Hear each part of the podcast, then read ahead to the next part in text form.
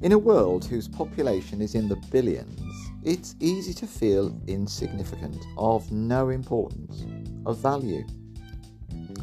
I was playing with Eden, our granddaughter, in a sandpit in a park, making castles out of all those trillions of sand particles.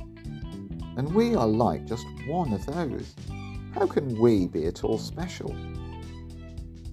But the astonishingly good news is that we are. Although we are one in a billion or billions, we are special.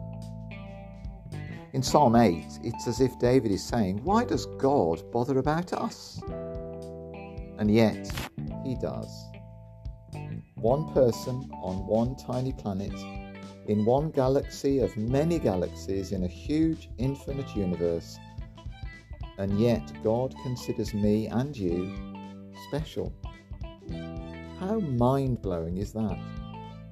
Beyond comprehension, and yet it's not only true, we can experience His care every day. The God of all this cares for me, for you. In another place in the Bible, we're told God has compassion on all He has made. That includes you and me. It reminds me that He loves us with a passion. His heart bursts with pride in us, His face smiles upon us. He rejoices over us with singing.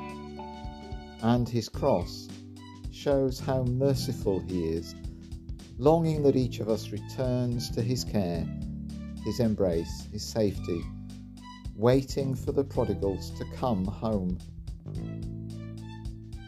Yes, it's easy to feel insignificant, and in a world where to succeed is the beginning and end of everything, making this feeling even more marked, more painful.